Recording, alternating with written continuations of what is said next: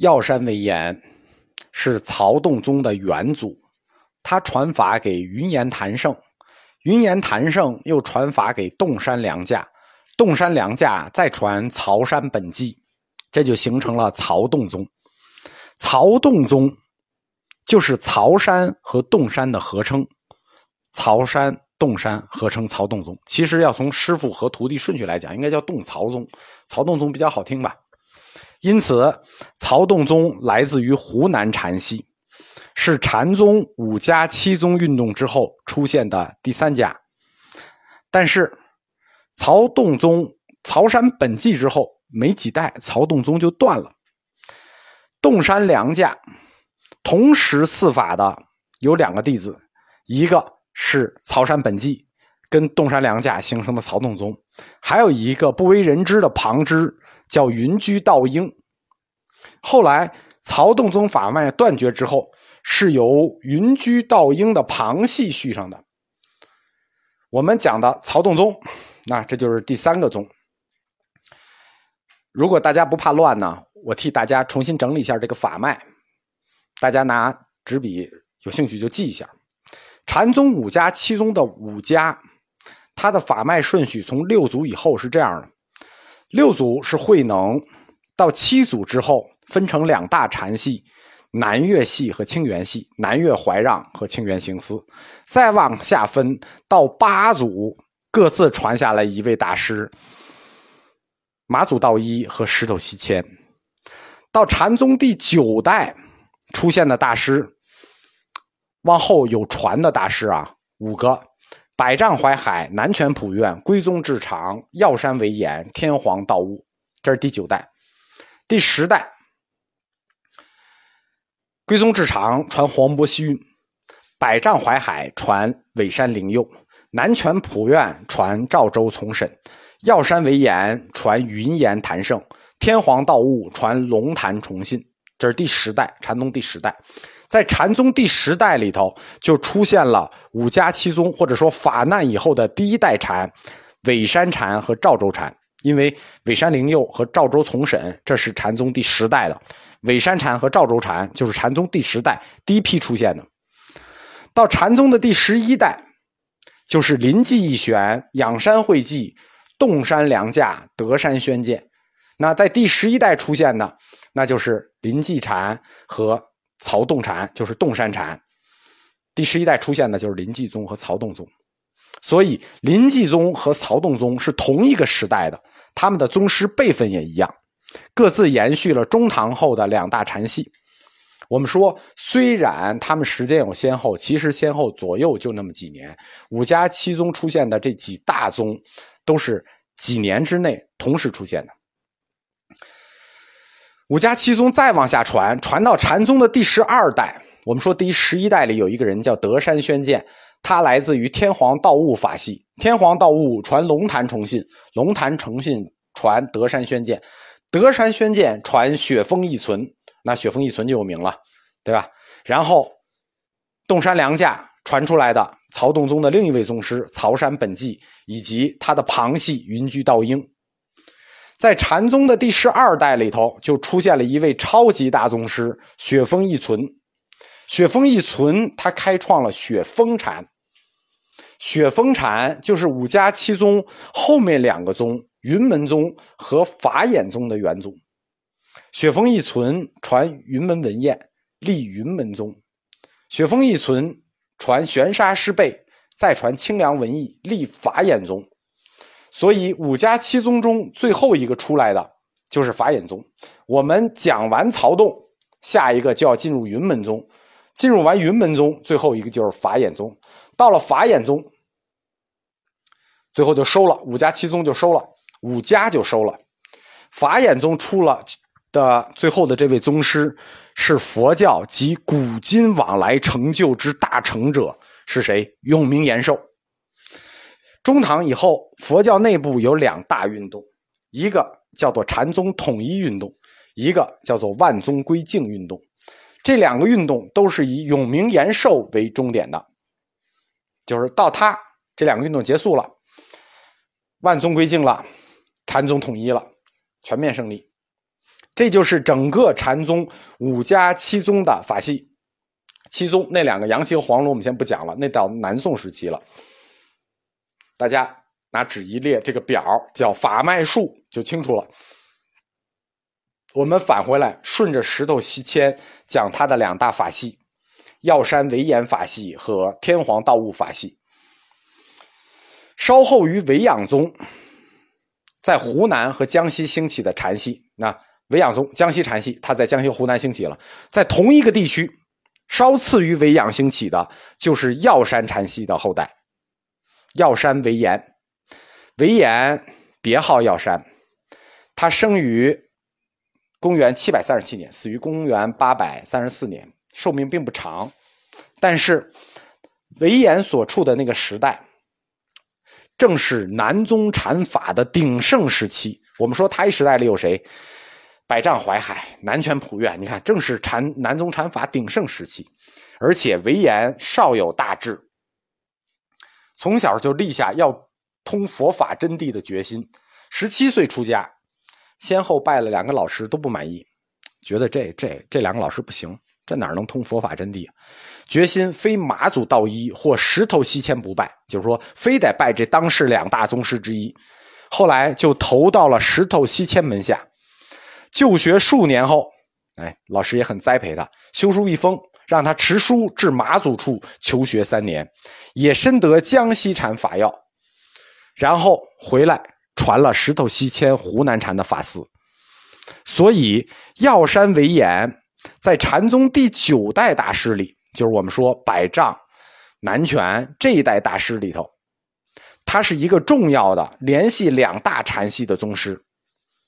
他而且他和百丈他们是正经的同学，正经的师兄弟，因为他在马祖处啊正经求学过几年。但是那个时代大师有一共同特点，我们说百丈也好，南拳也好，他们没有留下系统的理论，都是农产。那个代时那个时代兴的是农产，对吧？百丈山也好，南拳也好，都兴农产。后世在《宋高僧传》里头有《唯言传》。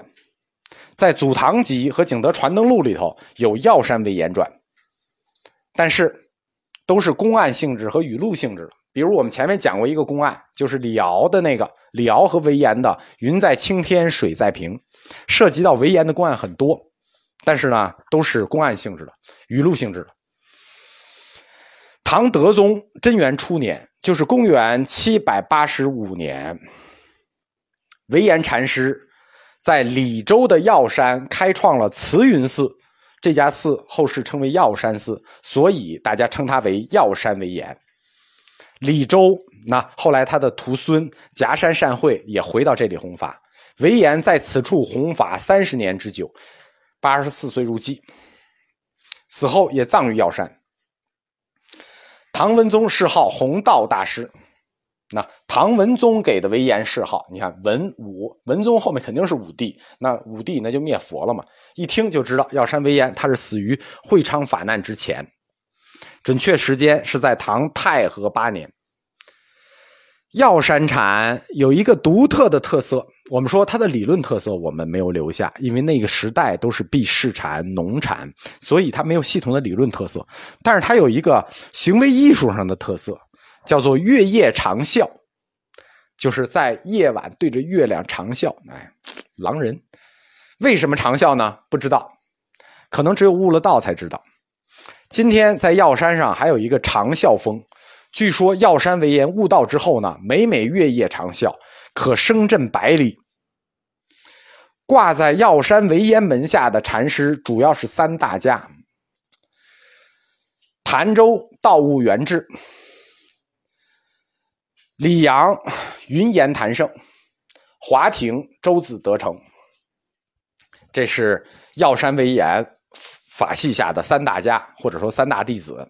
但是我们说的是挂在他门下的三大家。第一个，潭州道悟元智，潭州就是古代长沙的称呼，长沙附近有一道悟山在浏阳。还有李阳、云岩、谭胜，云岩、谭胜，他这个庙很有意思。李阳有一个。云岩寺，修水江西修水也有一个云岩寺，云岩谭胜大师分别在两个庙里弘法，呃，庙名字一样，都叫云岩寺。弘法二十年，所以它叫云岩坛圣。还有一个就是华亭的周子德成，或者说叫传子德成。药山为岩，我们说那一带禅风都是很类似的，就和百丈一样，是属于农禅，并且药山禅系呢还特别讲远僻山林，就是躲着人，远僻山林，逍遥于江湖，哪儿人少去哪儿，这是药山禅的一特色。在同时代的禅系中，药山禅这种避世虽然也是农禅，但是他要在很远很远的地方去做农禅，就是这种远僻世的风格啊，在当世其他的禅系里头是比较少见的。这种远离尘世的药山禅观呢，也体现出来他们对当时的那种社会越来越坏的那种社会生活，以及正在逐渐变坏的政治环境的一种厌恶。但是，让人感到非常不可思议的，就是我们说屌鬼的历史。几十年以后，来自于药山禅系的徒子徒孙，却活跃在晚唐五代的各国政坛，一反初衷，积极活跃于政坛，并且深度参与了当时割据的各国的政治生活。湖南禅的石头宗禅观，经过药山为岩的药山禅，最终走向了洞山和曹山的曹洞宗后，他的理论、哲学观、禅观，也在短短几十年内，从辟世哲学、躲避尘世的哲学，开始向政治倾斜和发展，而且非常迅速。并且形成了一套奇特的君臣五位禅理，就和这个儒学合上了。政治力量介入扶植以后呢，药山为岩禅系就以湖南和江西为中心，开始向全国扩散了，并且成为了当时传播面最大的禅系。由此形成的曹洞宗，后来在禅宗五家中延续时间也最长，规模。仅次于临济宗，临天下曹一角嘛，他始终有一角。最能代表药山为岩禅思想的，或者说他虽然没有系统理论，但是能体现他理论的，是他座下的第一大弟子华亭的传子德成，又叫华亭德成。华亭德成的禅叫辟世禅，躲避是叫避世，叫避。药山为岩事迹以后，师兄弟三人，道悟元智、传子德成、云岩谭胜，哥仨就商量了一下。埋葬完师傅以后啊，商量一下，说准备搬点少量的家具啊，找找几件衣服啊，弄点种粮啊，这个遵从师傅的遗教，找一个没有人烟的地方躲起来避世。啊，这个事儿就说好了。但是临行之前。道悟元智改了主意，就是道悟山元智，这很奇怪啊，因为道悟元智的禅观也是避世的，而且还更加避世，但是为什么临走临走他改了主意呢？可能是因为他爱旅游，反正总之这是一个历史小谜团，因此师兄弟就此别过，江湖路远。德成他一路飘零，他是大师兄嘛，他就一路。顺江漂流，呃，走是顺江走，不叫飘零啊，就一路顺着江走，走了三四千里地，一直快走到大海，就来到了华亭吴江。华亭就是中国古代上海的松江，就上海现在有个松江啊，就上海松江以前就叫华亭，以前叫华亭府，是元朝的时候改叫松江府了。华亭吴江，吴江就是吴淞江。吴淞江古代也叫松江或者吴江，都是这个地方。德成就在这里做了船夫，每日摆渡泛一小舟，人称船子和尚。他选这个职业是非常独特、非常独特的，有很深的隐喻。他在做船夫，在每日摆渡。这就是华亭德成，僧史上非常有名，舟子德成或者船子德成。他所提倡的禅法。就是辟世禅，他有一大套辟世禅的传歌，就是因为每天摇船嘛，他就唱歌，其实就是写诗。他有一整套传歌，他每日在这里摆渡，做什么呢？啊，就为了做个船夫吗？不是的。难道就为挣钱吗？不是的。他是在等，就是我们说等，在找自己的传人。因为当年师傅药山为岩入寂以前，把德成叫到身边，对他说：“你上无片瓦遮头，下无捉锥之地，可大善务法。”就是说，你穷成这样，也没什么牵挂了啊！上无片瓦，下无立锥，所以你没有牵挂，你可以大善无法了，你就能大善无法。因此可以说，药山为言真正托付法慈的是传子德成。德成传法的故事啊，轻易不能讲，因为讲了很难受。具体的德成的事迹，应该是都在佛教诗词里讲。我们说过，他有一套很大的像《长恨歌》一样的传歌《避世歌》。有一天，有一和尚前来坐船。这个和尚就是后来他唯一的司法弟子夹山善会。德成在摆渡过程里头，那都来坐船嘛，就给他渡到江那边去啊。三次将夹山善会打落水中，把他打落水中。第三次，善会得悟了，因此得悟。得悟之后，善会就登到岸上，在岸边回头向传子德成跪拜。刚喊了一声“师傅”，只见传子德成在船上大喊一声“舍离”，就投水自尽了。舍离是传子德成在喊自己的师傅药山为言，因为药山为言临终前托付说：“你要大善悟法。”那师傅药山受的法已传，责任已尽，大叫一声“师傅”。世间没有什么可以留恋的，投水自尽了。德成答应他师傅，传了法，也参透了他师傅的法，参透了药山禅，参透了生死，这就不是师徒之情了，这是禅门师徒护法的传统。禅宗师徒间，各宗护法传统不一。唯养宗师徒护法，师徒之间，徒弟一旦得悟，就法一旦有附，师徒就平等了，不再有师徒关系。而药山禅系呢，又是另一支传统，就是他们曹洞这一系啊，他们是曹洞的元祖，因为到了下一代才有曹洞。他们曹洞这一系呢，一开始就有这种君臣父子之间这种托付的。深厚情谊，可以说药山禅系是拿命传法，可见法之珍贵。夹山善会得法之后，就在他师傅传子得成投水处创建了法忍寺，世称传子道场。法忍，法忍寺，无生法忍就是涅槃。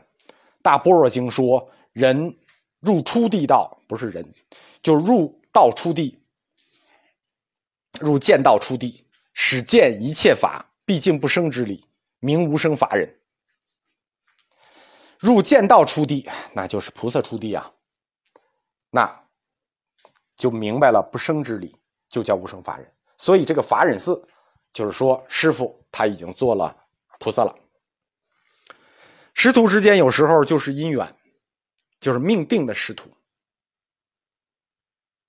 夹山善会，他是湖北襄阳人。